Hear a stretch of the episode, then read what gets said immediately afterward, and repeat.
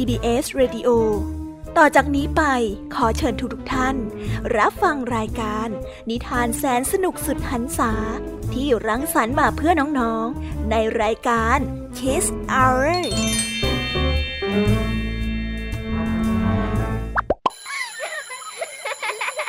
โรงเรียนเลิกแล้ว กลับบ้านพร้อมกับรายการ Kiss Hours โดยบรรยาชยโย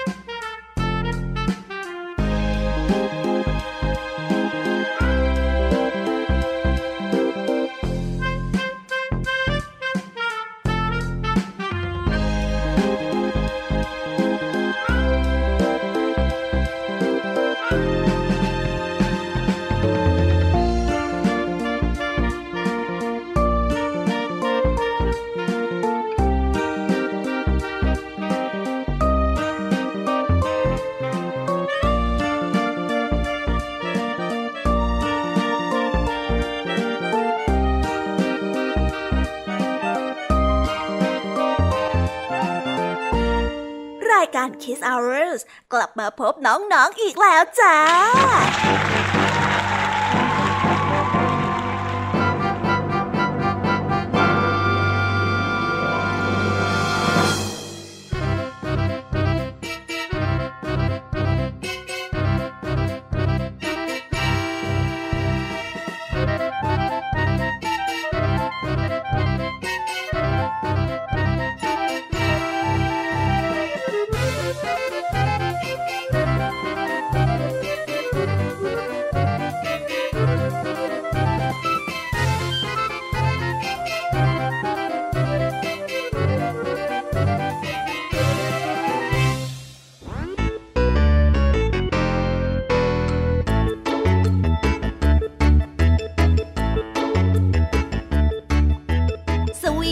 ัสดีน้องๆชาวรายการ Kiss Hour ทุกๆ คนนะคะ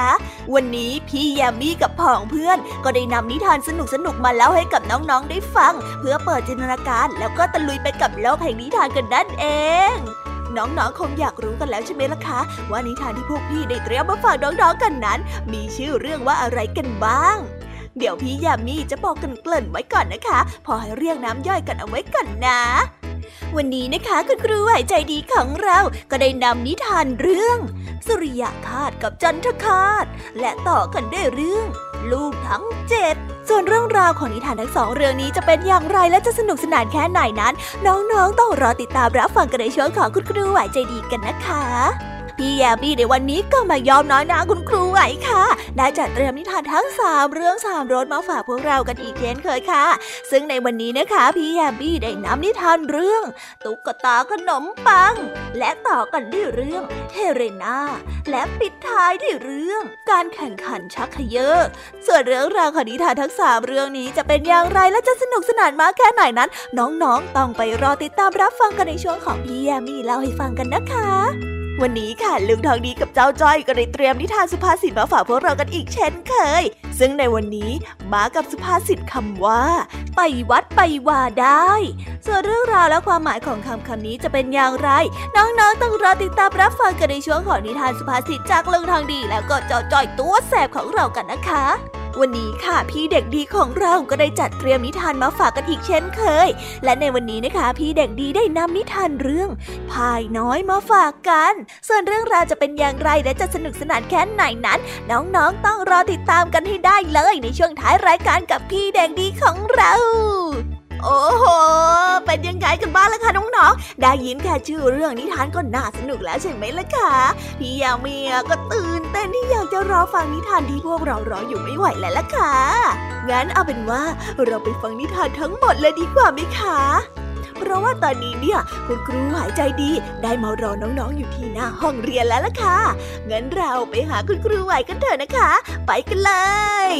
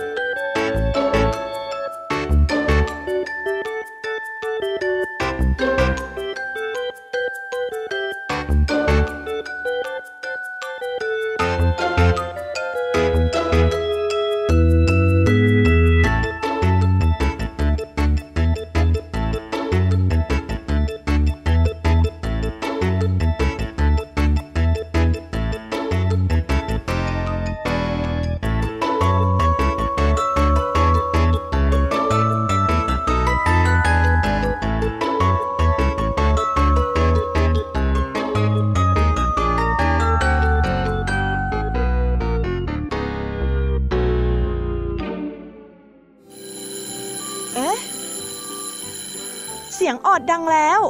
อุ้ยต้องไปเข้าเรียนแล้วล่ะค่ะ ไม่รอช้า เราไปหาคู่ไหวกันเถอะ ไปกันเลย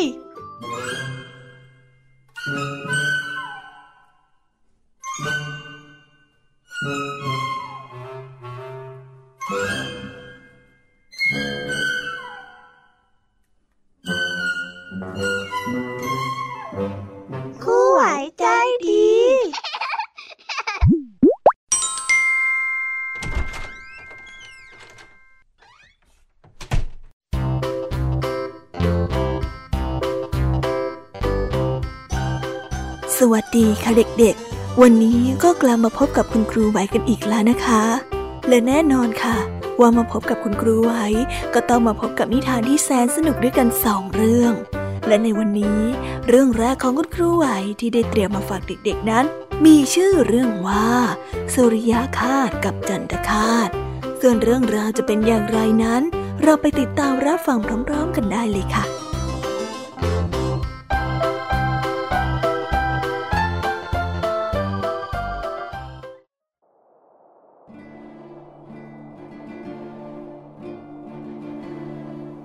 รอบครัวหนึ่ง มีฐานะที่ยากจน มีลูกชายคนหนึ่ง ลูกชายมีพี่ชายชื่อว่า สุริยคาตน้องชายชื่อว่าจันทคาตวันหนึ่ง พ่อและแม่ไปหาเผือกหามันอยู่ในป่า เพื่อนำมาเป็นอาหาร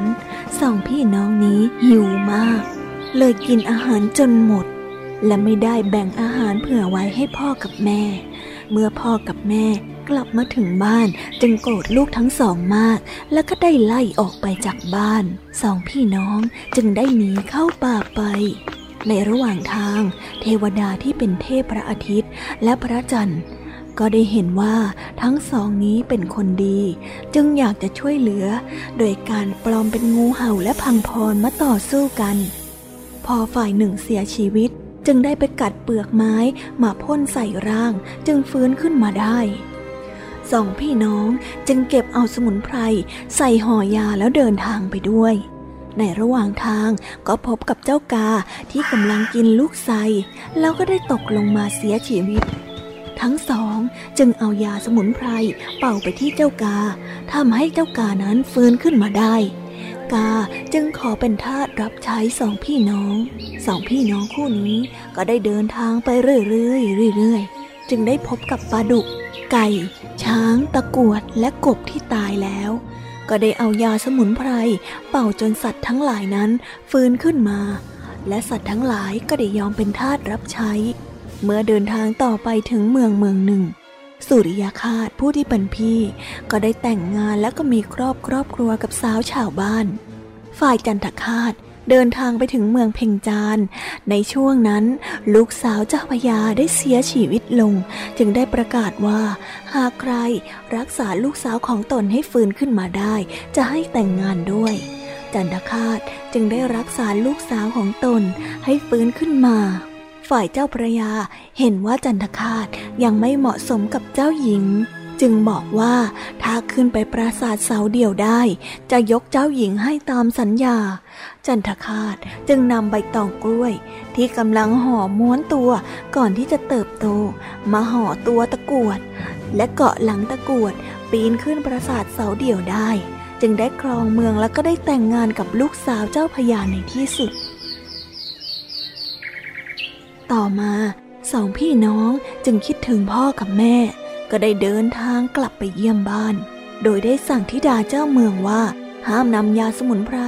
ออกมาผึ่งในคืนเดือนเพ็ญเพราะจะทำให้พระอาทิตย์และพระจันทร์ลงมาเอายาสมุนไพรคืน สองพี่น้องจึงเดินทางไปด้วยเรือสำเภาพร้อมนำเอาทองคำใส่กระบอกไม้ไผ่ให้พ่อกับแม่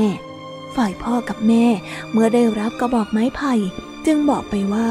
ที่นี่มีไม้ไผ่เยอะไม่เห็นจะอดอยาก จึงได้ทิ้งลงไปข้างบ่อสองพี่น้องนั้นเสียใจเป็นอย่างมาก จึงได้เดินทางกลับบ้าน ฝ่ายธิดาเจ้าพญาก็ได้ถูกเทวดาดลใจ จึงนำเอาสมุนไพรออกมาผึ่งในคืนเดือนเพ็ญทำให้พระอาทิตย์และพระจันทร์ลงมาขโมยเอาสมุนไพรนั้นกลับคืนไป เมื่อจันทคาตกลับถึงเมืองก็ได้ทราบว่า พระอาทิตย์และพระจันทร์มาเอายาสมุนไพรไป จึงปรึกษากับเพื่อนพ้องสัตว์ที่เคยช่วยเหลือกันไว้ ได้แก่ ช้าง กาปลาดุก และไก่ ได้ขึ้นไปเอายาสมุนไพรคืน สัตว์ต่างๆ ที่ขึ้นสู่อากาศจะถูกลมพัดกระจาย ไปเป็นดาวอยู่บนท้องฟ้าจนหมด ส่วนกบอาสาขึ้นไปทีหลัง จึงได้สั่งว่าให้ตีค้องตีกลอง ยิงปืน ช่วยเวลาที่จะไปถึงพระจันทร์ พระอาทิตย์ เพื่อให้คนบนโลกต้องยิงปืน ตีกอง ตีค้องเพื่อช่วยกบ ขณะที่กบกินเดือน จนปัจจุบันกบนั้นก็ยังไม่ได้สมุนไพรวิเศษคืนมา ตามที่ต่อสู้กับพระจันทร์และพระอาทิตย์อยู่ก็ได้จบไปแล้วนะคะสำหรับนิทานเรื่องแรก เป็นยังไงกันบ้าง เห็นไม่เอ่ยว่านิทานเรื่องกบกินเดือนเนี่ย ก็คือการอธิบายการเกิดจันทรุปราคานั่นเองล่ะค่ะ ตามความเชื่อของท้องถิ่นคนภาคอีสานนั่นเอง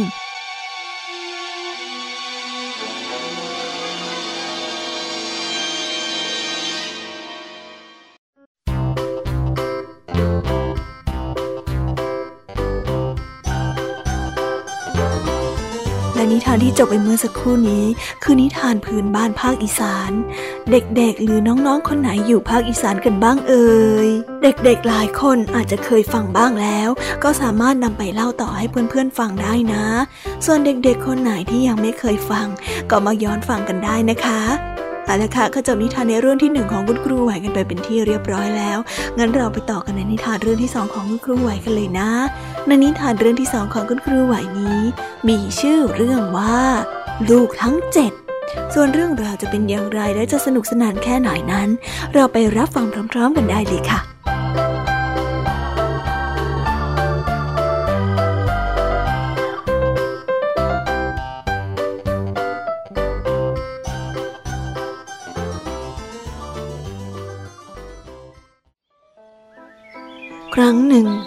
ยังมีสองสามีภรรยาคู่หนึ่งว่าเขามีลูกชายถึงเจ็ดคน จึงตั้งหน้าตั้งตาคอยลูกสาว เมื่อลูกคนที่แปดคลอดออกมา ได้เป็นลูกสาว พวกเขาจึงดีใจเป็นอย่างมาก ที่ในที่สุดแล้ว ความฝันก็ได้กลายเป็นจริงเสียที วันหนึ่งทารกหญิงที่น่ารัก ได้หิวน้ำลูกชายทั้งเจ็ด จึงถูกใช้ให้ไปตักน้ำที่บ่อ เอาถ้วยเงินนี่ไปตักน้ำในบ่อมาให้น้องเร็วๆ เร็วข้าวสิแม่ได้สั่ง แต่แล้วถ้วยเงินนั้นได้กลับตกลงไปในบ่อน้ำดังป๋อม ลูกชายทั้งเจ็ดคนตกใจมากจึงไม่กล้ากลับบ้าน ฝ่ายผู้เป็นพ่อเมื่อไม่เห็นลูกชายทั้งเจ็ดนั้นกลับมาที่บ้าน ก็ได้สาบแช่งลูก น้อย ไอ้ลูกชายพวกนี้ เอ็งทำให้ข้าผิดหวัง ข้าขอสาบแช่ง ให้เจ้าลูกชายทั้งเจ็ดนี้ จงกลายเป็นนกกาเหว่าด้วยเถิดพอได้ตะโกน ได้สิ้นเสียงสาบแช่ง เขาก็ได้เห็นนกกาเหว่าวเจ็ดตัว ได้บินผ่านไป พ่อเห็นดังนั้นก็รู้สึกเสียใจในคำพูดของตนเอง แต่มัน ก็กลับซ้ายไปเสียแล้วที่จะถอนคำสาปนั้น เมื่อเด็กหญิงตัวน้อยได้เติบโตขึ้น แม่ผู้โศกเศร้าเสียใจ ก็ได้เล่าเรื่องพี่ชายทั้งเจ็ดที่หายไปให้เธอฟัง เด็กหญิงผู้กล้าหาญจึงปฏิญาณว่าจะต้องหาพี่ชายให้พบ และจะพากลับมาบ้านให้ได้ เด็กหญิงตัวน้อยได้ออกเดินทางไปตามหาพี่ชายไปทั่ว โดยได้นำแหวนเตือนใจ ที่แม่ให้นั้นได้ติดตัวไว้ตลอด พี่ชายทั้งเจ็ดของหนูอยู่ที่ไหนล่ะคะ พี่ชาย พี่ชายอยู่ไหน พี่ชายคะ เด็กหญิงได้ร้องถามกับสวรรค์ เหล่าดวงดาวเห็นเด็กหญิงรู้สึกเศร้าโศกเสียใจแล้วก็สิ้นหวัง จึงได้รู้สึกสงสาร จึงได้ส่งกุญแจวิเศษลงมาให้ เมื่อเด็กหญิงเก็บกุญแจขึ้นมา ก็ได้ยินเสียงพูดว่า เดินตามแสงของพวกเราไปที่ภูเขาแก้วนะ แล้วเจ้าจะได้เจอกับพี่ชายนกกระว่าของเจ้า เด็กหญิงตัวน้อย ได้เดินหาอยู่หลายวัน จนมาถึงภูเขาแก้ว เธอได้ใช้กุญแจ ไขถ้ำผนึกเข้าไปอยู่ข้างใน ถึงแม้ว่าจะไม่มีใครอยู่เลย แต่เธอก็ยังสังเกตเห็น จานและก็ถ้วยชามเล็กๆ ที่มีน้ำและอาหารเตรียมไว้พร้อม รอพี่ชายกลับมา เด็กหญิงนั้นเกิดความหิวมากจึงกินอาหารและน้ำดื่ม จากจานแล้วก็ถ้วยแต่ละใบอย่างละนิดละหน่อย เธอได้ทำแหวนตกลงไปในถ้วยใบสุดท้าย แต่ก่อนที่เธอจะหยิบขึ้นมา ท่านใดนั้น เธอก็ได้ยินเสียงกระพือปีกพือพับ จึงรีบเข้าไปซ่อนตัวหลังประตู นกกาเหว่าทั้งเจ็ดตัวได้บินโฉบลงมานกกาเหว่าแต่ละตัวนั้น ได้สังเกตว่าจานอาหารและเครื่องดื่มของตนนั้นได้หายไป แล้วนกกาเหว่าตัวสุดท้ายที่พบแหวนในถ้วยของมัน ก็ได้จำได้ว่า นี่เป็นแหวนของแม่ตนเอง ถ้าหากว่าน้องสาวเราออกตามหาพวกเรา เราก็จะกลับบ้านไปพร้อมกับเธอได้ เมื่อได้ยินดังนั้น น้องสาวผู้กล้าหาญก็ได้กระโดดออกมาจากหลังประตู แล้วเมื่อพี่ชายทั้งเจ็ดได้เห็นน้องสาว ก็ได้คืนร่างกับกายเป็นมนุษย์อีกครั้ง พวกเขาได้กลับบ้านด้วยกัน ได้จัดงานเลี้ยงฉลองใหญ่โต และอยู่ด้วยกันอย่างมีความสุข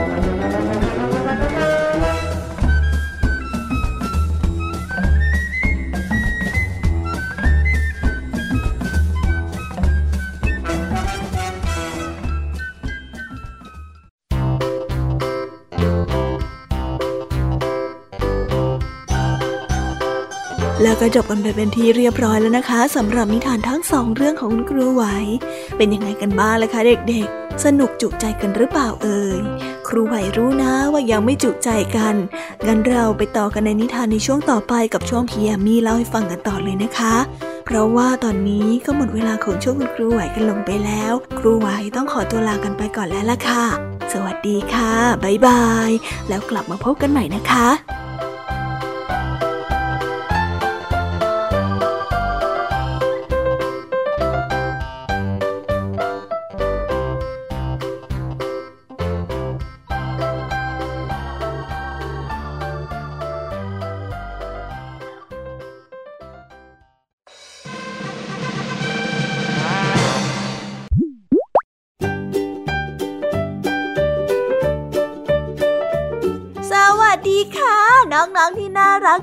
ของพี่ยามีวันนี้นะคะก็กลับมาพบกับพี่ยามีกันอีกเช่นเคยค่ะ และในวันนี้นะคะมาพบกับพี่ยามีก็ต้องมาพบกับนิทานที่แสนสนุกทั้งสามเรื่อง และในวันนี้นิทานเรื่องแรกที่พี่ยามีได้เตรียมมาฝากน้องๆนนั้น มีชื่อเรื่องว่า ตุ๊กตาขนมปัง ส่วนเรื่องราวจะเป็นอย่างไรนั้น เราไปรับฟังพร้อมๆกันเลยค่ะ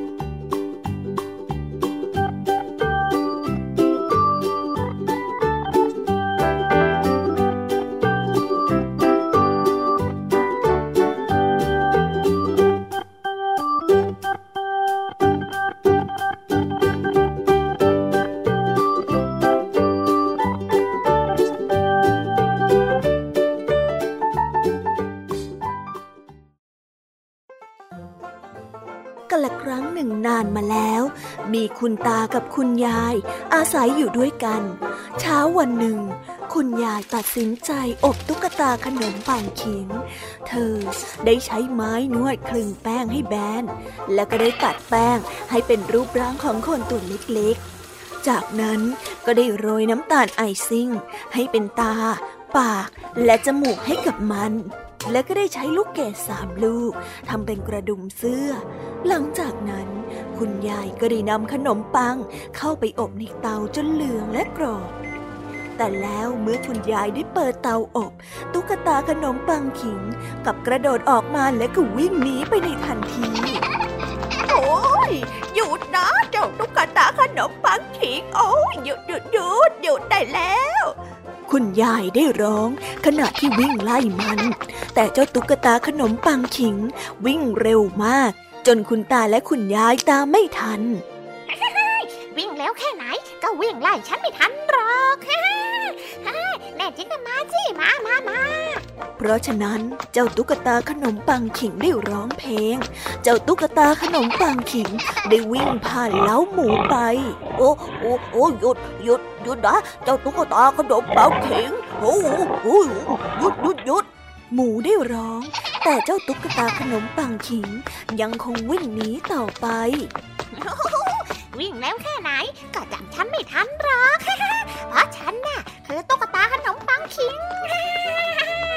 จ้าตุ๊กตาขนมปังขิงได้ร้องเพลง ต่อจากนั้นเจ้าตุ๊กตาขนมปังขิงก็ได้วิ่งผ่านวัวไป หยุดนะเจ้าตุ๊กตาขนมปังขิง แต่เจ้าตุ๊กตาขนมปังขิงนั้นก็ยังวิ่งต่อไป วิ่งเร็วแค่ไหน ก็วิ่งไล่ฉันไม่ทันหรอกเพราะฉันน่ะ คือตุ๊กตาขนมปังขิงยูฮูยูฮูเจ้าตุ๊กตาขนมปังขิงได้ร้องเพลง ในไม่ช้า เจ้าตุ๊กตาขนมปังขิงก็ได้วิ่งผ่านคอกม้าไปหยุดนะเจ้าตุ๊กตาขนมปังขิง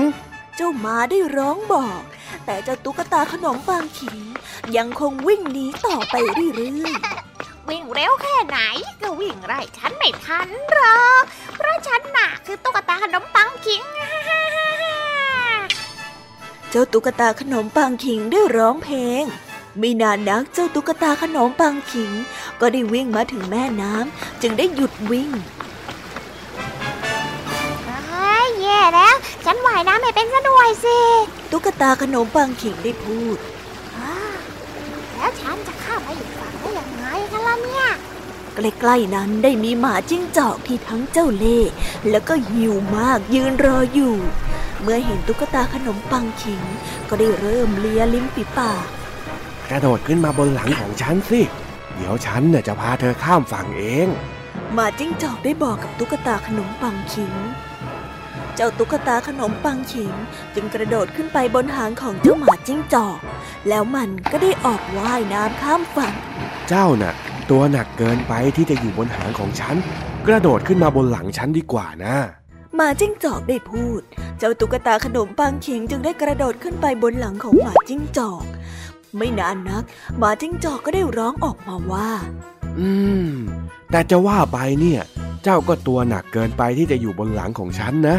กระโดดขึ้นมาอยู่บนจมูกของฉันดีกว่ามาเจ้าตุ๊กตาขนมปังขิงก็ทำตาม แต่แล้วเมื่อถึงฝั่งหมาจิ้งจอกกลับโยนตุ๊กตาขนมปังขิงขึ้นไปบนอากาศ แล้วก็งับตุ๊กตาขนมปังขิง แล้วก็เคี้ยวกลืนลงไปในท้องในทันที เอาละได้โอกาสแล้ว ขอฉันกินหน่อยนะ และนั่นคือจุดจบของตุ๊กตาขนมปังขิงนั่นเอง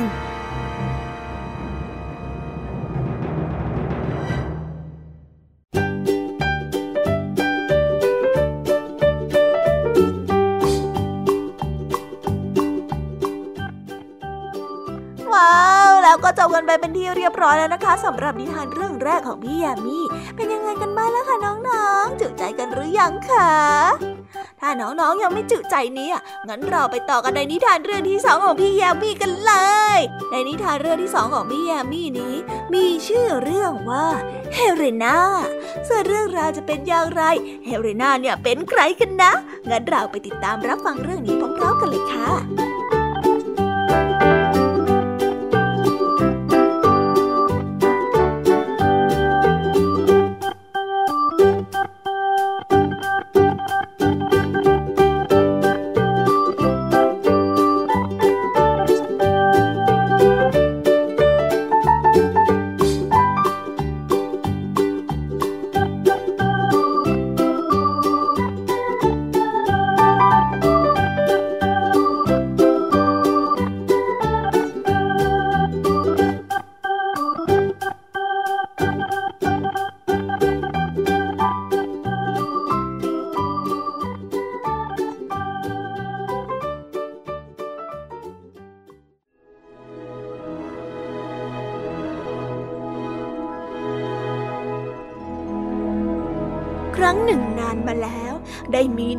ชื่อเฮเลนา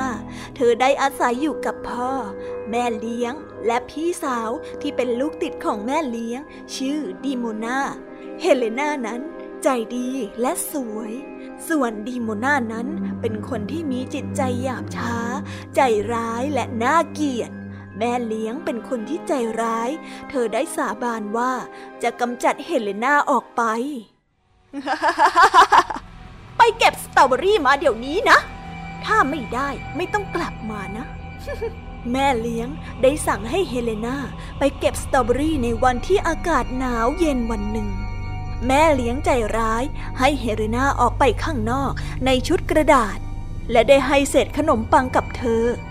เฮเลนาได้ออกไปตามคำสั่งของแม่เลี้ยง หลายชั่วโมงผ่านไป เธอก็ยังไม่เจอสตรอเบอรี่เลย เพราะว่าอากาศนั้นได้หนาวเกินกว่าสตรอเบอรี่จะขึ้น สักพัก เฮเรนาก็ได้เดินมาถึงกระท่อมหลังเล็กๆ เธอได้รู้สึกหนาวมาก จึงได้มาเคาะประตู คนแคระที่อาศัยอยู่ที่นั่น และก็ได้ชวนให้เธอนั้นได้เข้ามาผิงไฟในบ้านทำไมเธอถึงอยู่ข้างนอกในตอนที่มีอากาศหนาวขนาดนี้แล้วสวมแค่ชุดกระดาษเนี่ยนะเฮ้ยไม่หนาวตายหรอกเหรอพวกคนแคะได้ถามด้วยความเป็นห่วงเธอ แม่เลี้ยงบังคับให้ฉันสวมมาน่ะ เธอให้ฉันออกมาหาสตรอเบอรี่ในป่า แต่ว่าตอนเนี้ยฉันยังหาไม่ได้เลย เฮเลนาได้ตอบเจ้าพวกคนแคะไป เฮเลนานั้นได้แบ่งเศษขนมปังให้คนแคระกินด้วย แม้ว่านั่นจะเป็นทั้งหมดที่เธอมีก็ตาม คนแคระทั้งสามขอให้เฮเลนาช่วยกวาดใบไม้ออกไปจากถนนหน้าบ้านให้ที ขณะที่เฮเลนากำลังกวาดถนนอยู่นั้น คนแคระทั้งสามก็ได้ตัดสินใจให้พรแก่เฮเลนาเพื่อเป็นการตอบแทนในน้ำใจของเธอฉันขอให้เธอสวยขึ้นสวยขึ้นทุกวันเลยนะ เมื่อเธอพูด ขอให้เหรียญทอง หล่นออกจากปากของเธอ คนแคระคนที่สองได้กล่าวกับเธออีก เธอจะได้แต่งงานกับพระราชา คนแคระคนที่สามก็ได้กล่าว ขณะที่เฮเรนาได้กวาดถนนอยู่นั้น เธอได้สังเกตเห็นสตรอเบอรี่ป่า เธอจึงเก็บใส่ตะกร้า แล้วก็ได้กลับบ้านไป เมื่อแม่เลี้ยงเห็นว่าเฮเรนานั้นโชคดีมากแม่เลี้ยงจึงได้ส่งให้เดโมนาไปหากระท่อมคนแคระบ้าง แต่แทนที่เธอจะสวมชุดกระดาษ แต่เธอนั้นกลับใส่เสื้อกันหนาวขนสัตว์ และแทนที่จะเป็นขนมปัง เธอกลับเอาอาหารอย่างดีไปด้วย เมื่อถึงกระท่อม เดโมนาจึงนั่งผิงไฟแล้วก็ได้กินอาหารกลางวันโดยไม่แบ่งใคร เมื่อคนแคระทั้งสามขอให้เดโมนาช่วยกวาดถนน เธอก็ได้ปฏิเสธในทันใด ไม่เอาอะทำไมฉันจะต้องกวาดถนนให้พวกนายด้วยฮะ จ้าพวกคนแคระตัวเล็กกระจ้อยร่อย เมื่อเด็กหญิงผู้หยาบคายได้ออกไป คนแคระทั้งสามจึงได้ตัดสินใจสาบแช่งเธอขอให้เธอมีแต่หน้าตาที่น่าเกลียดขึ้นทุกวันทุกวัน คนแคระคนแรกได้กล่าว แคระคนที่สองได้พูดตามขึ้นมาติดๆว่า ทุกครั้งที่เธอพูด คางคกจะกระโดดออกมาจากปากของเธอ เธอจะมีชีวิตอยู่อย่างไม่มีความสุข มื่อจบคำพูดของคนแคระทั้งสามคนพรทั้งหลายก็ได้กลายเป็นจริง เฮเลนาได้แต่งงานกับพระราชา และก็ได้อยู่ด้วยกันอย่างมีความสุข ส่วนเดโมนานั้นก็เป็นไปตามที่คำสาปแช่งของคนแคระทั้งสามได้กล่าวไว้ เธอได้เป็นตรงกันข้ามกับเฮเรนาทั้งสิ้น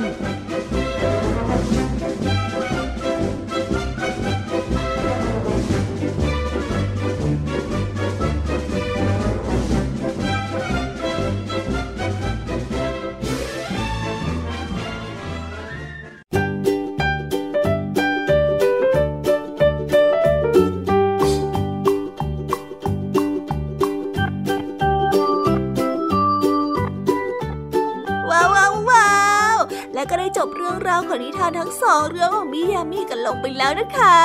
เอาเป็นว่าเราไปรับฟังนิทานเรื่องที่สามแบบไม่รอช้ากันเลยนะ ในนิทานเรื่องที่สามที่พี่แยามีได้เตรียมมาฝากน้องๆนนั้น มีชื่อเรื่องว่า การแข่งขันชักเขยอส่วนเรื่องราวจะเป็นอย่างไรเราไปรับฟังกันเลยค่ะ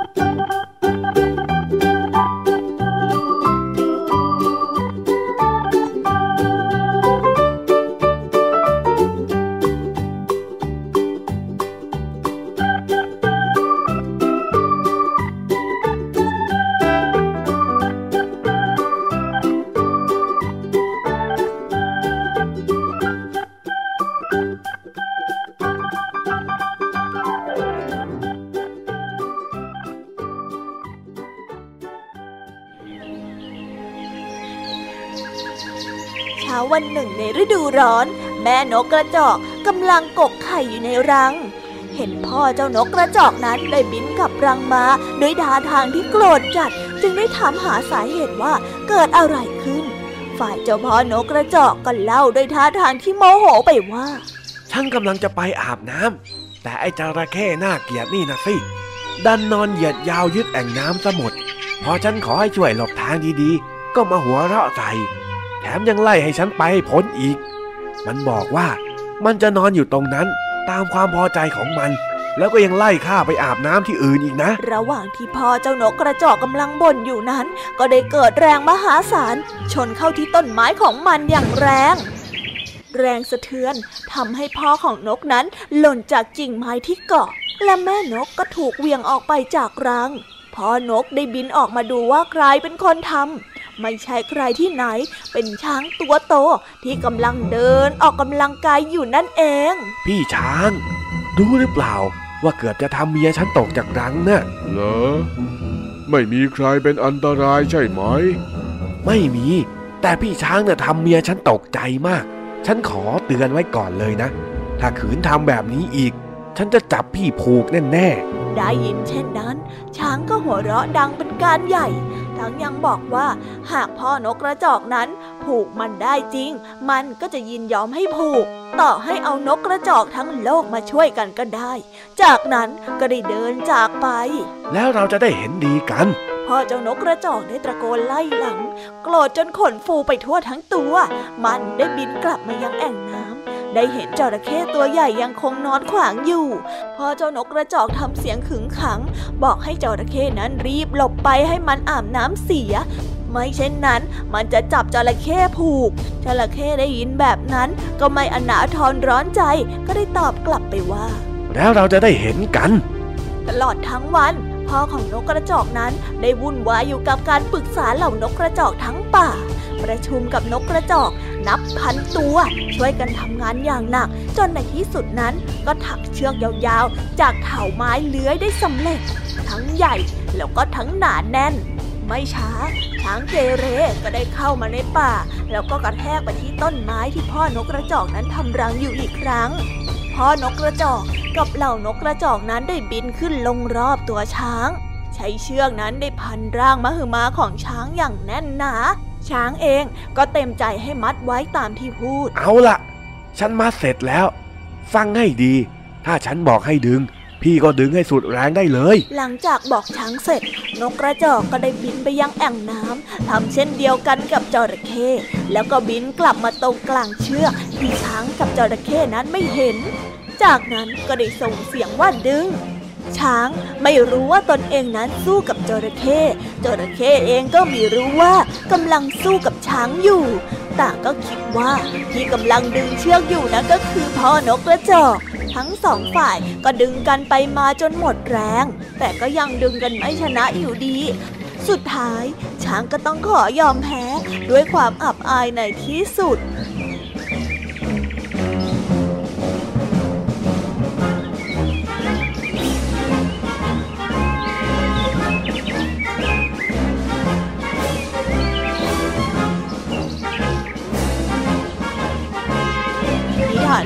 ก็ได้สอนให้เรารู้ว่า ความสามัคคีและการใช้ปัญญาในการแก้ไขปัญหาทำให้เรานั้นสามารถเอาชนะอุปสรรคต่างๆ ได้ แม้ว่าอุปสรรคนั้นจะดูยิ่งใหญ่กว่าเรามากก็ตาม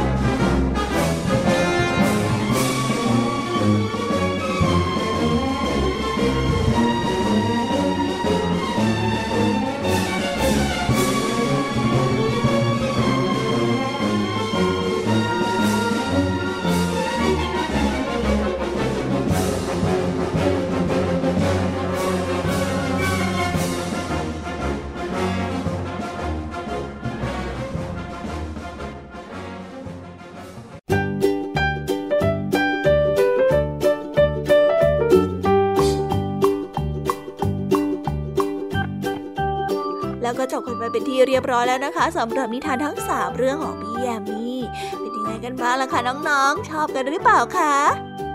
ถ้าน้องๆชอบเนี่ย พี่ยามีขอสัญญาเลยค่ะว่า ครั้งหน้าพี่ยามีจะจัดเตรียมนิทานที่แสนสนุกแบบนี้มาฝากกันอีกเช่นเคย แต่ว่าตอนนี้ก็หมดเวลาของพี่ยามีก็ลงไปแล้วล่ะค่ะ พี่ยามีก็ต้องขอส่งต่อน้องๆ ให้ไปพบกับลุงทองดีแล้วก็เจ้าจ้อยในช่วงต่อไปกันเลยนะคะสำหรับตอนนี้พี่ยามีต้องขอตัวลากันไปก่อนแล้ว สวัสดีค่ะบายบา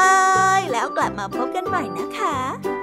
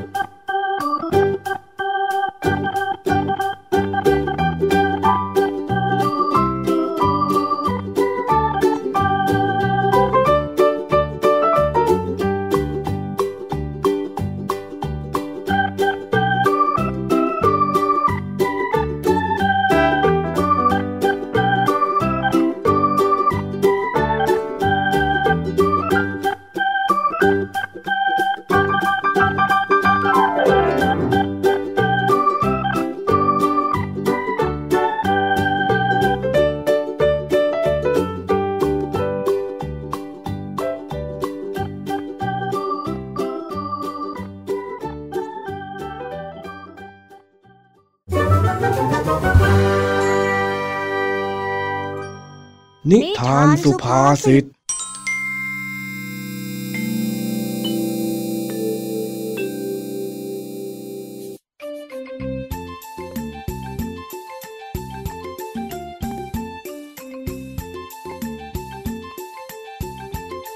วันนี้เจ้าจ้อย เห็นลุงทองดีกำลังปั้นดินเหนียวอยู่ ด้วยความสงสัย เจ้าจ้อยจึงได้เข้ามานั่งดูอยู่ใกล้ๆ แล้วก็ถามโน่นถามนี่ตามประษาของเจ้าจ้อย ลุงทองดีจ้ะ ลุงทองดี ลุง เออ มีอะไรล่ะเจ้าจ้อย เอ็งจะเรียกข้าทำไมนักหนาเนี่ยฮะ ลุงทองดีทำอะไรอยู่ล่ะจ๊ะ จ้อยเห็นลุงนั่งปั้นปั้นทุบทุบอะไรมาสักพักใหญ่แล้วเนี่ย อ๋อ อันที่ข้าทำอยู่นี่เขาเรียกว่าปั้นดินเหนียว เอ็งดูแล้วไม่รู้เลยหรือยังไงฮะเจ้าจ้อยอุ้ยจ้อยรู้ว่าลุงน่ะปั้นดินเหนียว แต่จ้อยอะอยากรู้ว่า ลุงอะกำลังปั้นอะไรอยู่ตั้งหากเล่าอะข้าจะให้เอ็งทายกันแล้วกัน มันเป็นลูกกลมๆขนาดหัวเท่าแม่มือ วางเรียงกันหลาย ๆ ลูกแบบนี้อะเอ็งลองเดาซิว่าข้าเนี่ยกำลังปั้นอะไรอยู่อะฮะอืมก็ก็น่าจะเป็น ขนมไข่เต่าใช่ไหมจ๊ะ โอ้ยลุงทองดีเนี่ย เล่นเหมือนเด็กผู้หญิงเลยอะนี่ไอ้จ้อย เอ็งมองอย่างไงเป็นขนมไข่เต่าฮะ นี่นะมันเป็นลูกกระสุนดินเหนียวที่มีไว้สำหรับยิงต่างหากเล่าอ๋ออย่างนี้นี่เอง ว่าแต่ลุงทองดีจะปั้นอยู่ตรงนี้อีกนานไหมอะจ๊ะ ก็คงจะอีกสักพักใหญ่ ๆ นั่นแหละ เพราะว่าวันนี้เนี่ยข้าก็ไม่ได้มีธุระอะไรอยู่แล้ว ปั้นเล่นเพลินๆไป ถือซะว่าเป็นกิจกรรมยามว่างไปในตัวด้วยงั้นจ้อยขอปั้นด้วยคนได้ไหมจ๊ะลุง เห็นลุงปั้นปั้นๆแล้วมันน่าสนุกดีอะเอาเอาสิ อะอะนี่ เอ็งแบ่งดินเหนียวจากข้าไปก็ได้ ว่าแต่เอ็งจะปั้นอะไรของเอ็งล่ะฮะจ้อยไม่บอกหรอก เอาไว้เดี๋ยวปั้นเสร็จจ้อยจะให้ลุงทองดีทายว่าจ้อยอะปั้นอะไรบ้างเอ้ยมาเถอะมาเถอะข้าเองเนี่ยก็อยากจะรู้ว่าเอ็งจะปั้นอะไร แต่ข้าเนี่ยขอเดาเลยนะ ว่ารูปร่างมันจะต้องออกมาประหลาดพิลึกแน่แน่ๆเฮ้ย สงสัยจะเดายากโอ้ยลุง อย่าเพิ่งตัดสินสิ งานศิลปะมันต้องใช้เวลา แล้วก็จินตนาการ ถ้าไม่เชื่อนะลุงก็ขอดูเลยเออ เดี๋ยวข้าจะคอยดู อยากจะรู้เหมือนกันว่าไอ้สิ่งที่เอ็งบอกว่าเป็นศิลปะเนี่ย มันจะสวยสักแค่ไหนกันเชียวได้เลย ขอดินหน่อยจ้ะ ระหว่างที่ลุงทองดีกับเจ้าจ้อย นั่งปั้นดินเหนียวอยู่นั้น ก็ได้พูดคุยแลกเปลี่ยนกันสารพัดและลุงทองดีก็เล่าให้จ้อยฟังว่า สมัยที่ลุงทองดีเด็กๆ ก็โตมากับการเล่นปั้นดินเหนียว นี่นะไอ้จ้อย สมัยที่ข้าเด็กๆ เนี่ยขข้าก็ปั้นดินเหนียวนี่แหละ ไม่มีตังไปซื้อของเล่นเหมือนกับเองหรอก แล้วมันจะสนุกเหรอจ๊ะลุงแค่ปั้นดินเหนียวเนี่ยนะขยับก็ไม่ได้ ปั้นเสร็จก็ต้องรอให้แห้งอีกนานเลยอะ สนุกสิเพราะว่าดินเหนียวมันต้องรอให้แห้งถึงจะได้เล่นนี่แหละ มันก็เลยสอนให้ข้าเนี่ยรู้จักการรอคอย ทุกอย่างที่เราต้องการเนี่ยอาจจะไม่ได้มาในทันทีข้าก็เลยได้เรียนรู้มาอย่างนี้ยังไงล่ะโอ้ยสุดยอดเป็นเลยจอยก็เพิ่งคิดในมุมนี้นั่นเนี่ย แต่ว่ามันก็ไม่เห็นจะสนุกอยู่ดีอะ เพราะว่ามันแข็งทื่อขยับไม่ได้จ้ะ ก็เพราะมันขยับไม่ได้นี่แหละ มันก็เลยสอนให้ข้าเนี่ย ใช้จินตนาการว่ามันเป็นตัวอะไร และจะทำอะไรบ้าง อีกอย่างเนี่ยนะ สมัยก่อนเนี่ย ถ้าหากว่าจะเล่นก็ต้องมีเพื่อนเล่นด้วย พอปั้นเสร็จแล้วก็เอามาเล่นด้วยกัน ไม่ใช่เล่นคนเดียวเหมือนกับเอง มันก็เลยสร้างให้ข้าเนี่ยมีจินตนาการมากกว่าเองยังไงเล่าอ๋ออย่างนี้นี่เองอะ แต่พักเรื่องอดีตก่อนนะจ๊ะ นี่จ้ะจอยปั่นเสร็จแล้วท่าเดหืม อะไรของเองนะฮะ นี่ไงจอยปั่นเสร็จแล้ว ลุงทองดีลองทายสิว่าจอยอยากปั่นอะไรเอ้าก็ปั้นแจกันไง จะต้องทายอะไรกันอีกล่ะฮะ โอ้ยลุงทองดีทายถูกอะไม่สนุกเลยเอ้าไอ้จ้อย ก็ข้ามองเห็นนี่ว่าเฮ้ย ถ้าข้าทายผิดข้าก็ตาบอดละเซนั่นละทีเนาะ ว่าแต่เอ็งนี่ก็ปั้นดี พอไปวัดไปวาได้เหมือนกันนะเนี่ยฮะฮะฮะอะไรนะจอยปั่นดินเหนียวแล้วมันเกี่ยวอะไรกับการไปวัดเหรอจ๊ะลุง ไม่ใช่อย่างนั้น ไปวัดไปวาได้เนี่ย เป็นสำนวนไทยที่หมายถึง สิ่งที่มีรูปร่างที่ดูดี สามารถนำไปแข่งขันหรือเปรียบเทียบกับสิ่งอื่นได้ ยังไม่ต้องเขินอายต่างหากเล่ารวมๆแล้วก็คือดูดีใช่ไหมจ๊ะ เออ จะว่าอย่างนั้นก็ได้ สำหรับเองแล้วเนี่ย แบบนั้นน่าจะเข้าใจง่ายกว่าอืมนี่นะจอยอะจะปั้นแจกันมาให้ลุงทองดีเอาไว้ใส่ดอกไม้ไหว้พระด้วย เออ ความคิดดีนะเนี่ย เพิ่งรู้ว่าเองก็เป็นคนที่มีจิตใจดี แถมยังคิดจะทำอะไรเผื่อข้าด้วยนะเอ้ยไม่เป็นไรจ้ะลุง นี่จอยอะตั้งใจทำเลยนะจอยคิดราคาค่อนกันเองอยู่แล้วหืม ราคาอะไรของเองนะไอ้จ้อย ก็ราคาแจกันไงจ๊ะ โอ้ย งั้นข้าไม่เอาหรอก ถึงจะพอไปวัดไปวาได้เดียแต่ข้าก็ไม่จำเป็นต้องใช้แจกันอะไรนี่อยู่แล้ว นิดหนึ่งนะนะลุงนะนะนะนะนะจอยอยากจะได้มีตังค์ไว้กินขนมไง ไม่เอาไม่เอา เองจะไปขายที่ไหนก็ไปปะโถเอ้ยข้าก็นึกว่าจะเป็นเด็กที่จิตใจดี ที่แท้ เองนี่มันเป็นเด็กหน้าเลือดแท้ๆเลยไอ้จ้อยเอ้ย โอ้จอยลดราคาให้ก็ได้อะเอาแล้ว ไม่เอาโว้ยเอาไปนิดหนึไปงไปไหนก็ไปอู้จอยอุตส่าห์ตั้งใจปั่นน่ะ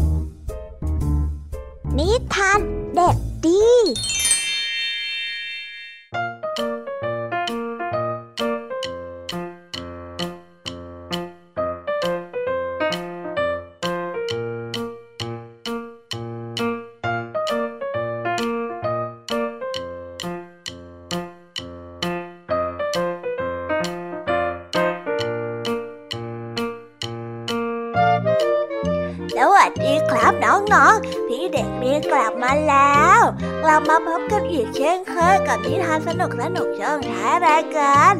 วันนี้พี่เด็กดีก็มีนิทานที่เกี่ยวกับการไม่เชื่อฟังคำเตือนของผู้ปกครองมาฝากกัน น้องๆออยากจะรู้กันแล้วหรือยังเอ่ยว่าเรื่องราวจะเป็นอย่างไง ถ้าอยากรู้กันแล้ว งั้นเราไปฟังนิทานเรื่องนี้พร้อมๆกันเลยครับ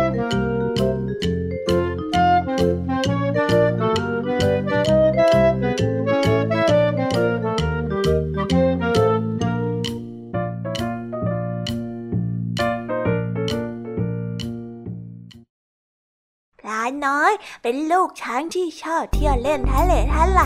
ไม่เหมือนลูกช้างตัวอื่นๆ ที่มักจะเดินตามแม่มาย้อมห่างไปไหน แต่ปลายน้อยเท่านั้นที่มักจะเดินรั้งท้ายอยู่เสมอ เพราะมัวแต่ห่วงกิน จึงมักจะได้ยินแม่ช้างรั้งเตือนว่า เดินเร็วๆหน่อยสิลูก มัวชักช้าอยู่นั่นแหละ เดี๋ยวก็ตามฝูงไม่ทันเอาหรอก มาเร็วลูก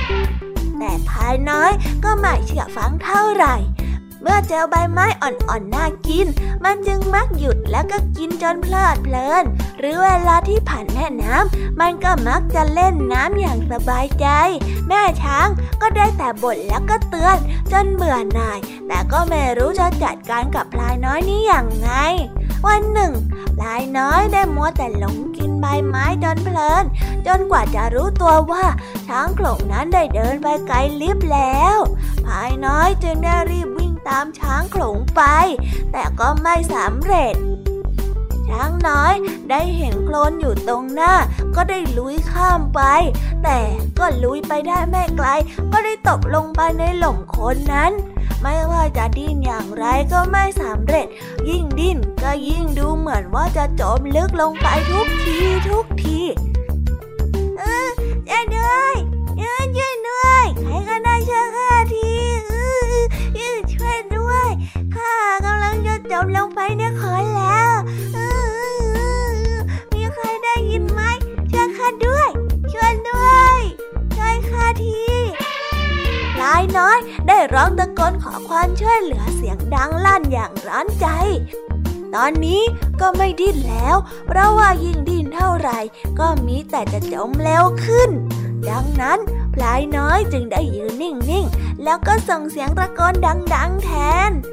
ช่วยด้วย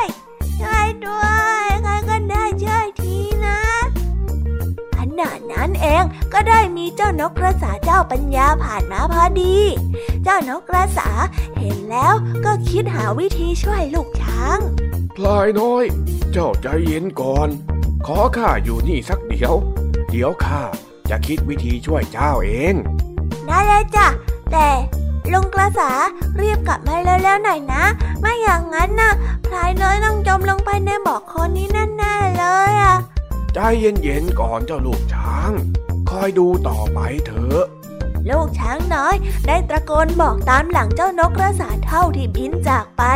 เมื่อเวลาผ่านไปเรื่อยๆ พายน้อยก็ร้อนรนใจ กระวนกระวายขึ้นเรื่อยๆ แต่ก่อนที่จะทนไม่ไหว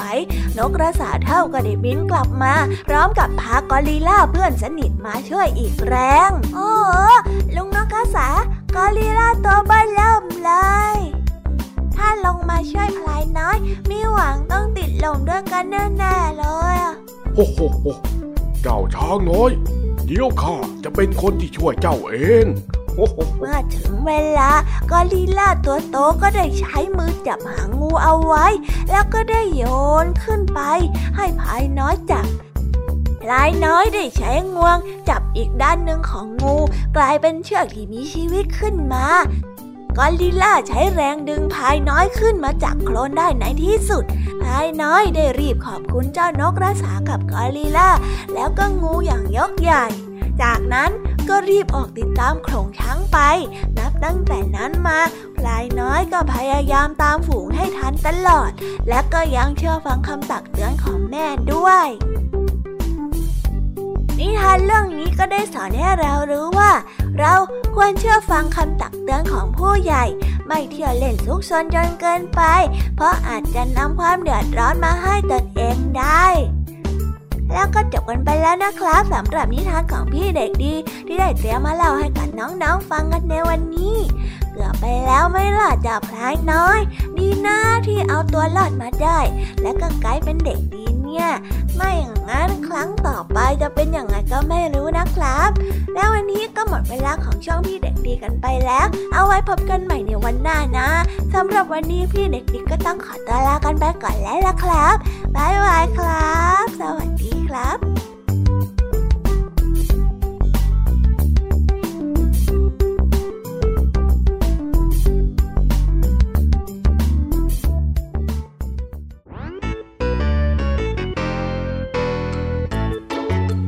เป็นยังไงกันบ้างนะคะน้องๆสำหรับนิทานหลากหลายเรื่องราวที่ได้รับฟังกันไปในวันนี้ สนุกกันหรือเปล่าเอ่ยหลากหลายเรื่องราวที่ได้นำมาเนี่ย บางเรื่องก็ให้ข้อคิดสะกิดใจ บางเรื่องก็ให้ความสนุกสนานเพลิดเพลิน แล้วแต่ว่าน้องๆ เนี่ยจะเห็นความสนุกสนานในแง่มุมไหนกันบ้าง ส่วนพี่ยามีแล้วก็พ่องเพื่อนเนี่ยก็มีหน้าที่ในการนำนิทานมาส่งตรงถึงน้องๆแค่นั้นเองละค่ะ แล้ววันนี้นะคะ เราก็ฟังนิทานกันมาจนถึงเวลาที่กำลังจะหมดลงอีกแล้วอะหอยใครที่ฟังไม่ทันเนี่ย หรือว่าฟังไม่ครบ ก็สามารถไปย้อนรับฟังได้ที่เว็บไซต์ไทย PBS Radio หรือที่แอปพลิเคชันไทย PBS Radio ได้นะ ถึงเวลาที่จะต้องกล่าวคำลาแล้วล่ะค่ะ พี่ยามีต้องคิดถึงน้องๆอีกแน่เลย แต่ไม่ต้องห่วงนะคะน้องๆ พี่ยามีเนี่ยขอสัญญาเลยว่า จะกลับมาพบกันใหม่พร้อมกับนิทานที่แสนสนุกแบบนี้กันอีกแน่นอนค่ะน้องๆ อย่าลืมนำข้อคิดดีๆ ที่ได้จากการรับฟังนิทานที่แสนสนุกของคุณครูไหว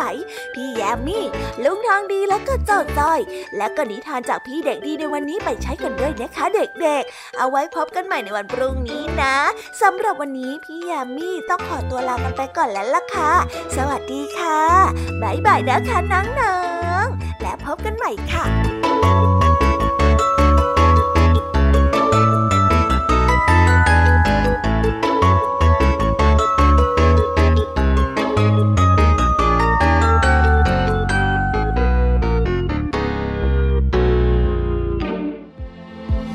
ตามรับฟังรายการย้อนหลังได้ที่ เว็บไซต์และแอปพลิเคชันไทย PBS Radio